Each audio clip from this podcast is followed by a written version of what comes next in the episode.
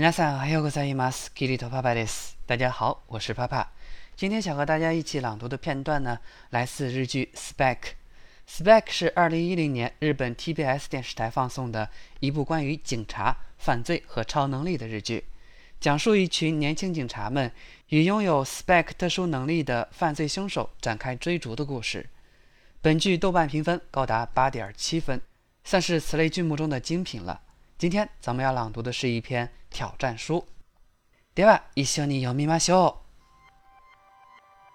う。挑戦状。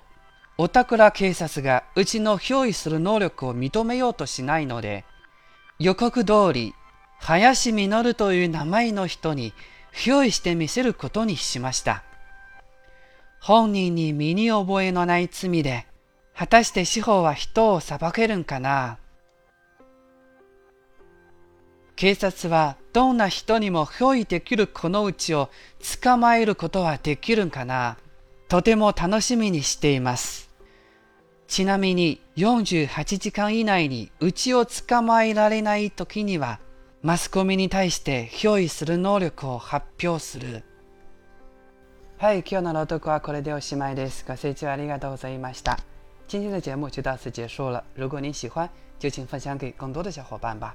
节目文本及翻译可以关注公众号“日语里”，向后台发送“美文朗读”即可获取。大家也可以向公众号后台发送好友与我取得联络，学习日语。咱们下期节目再见，我是爸爸，我爱你们。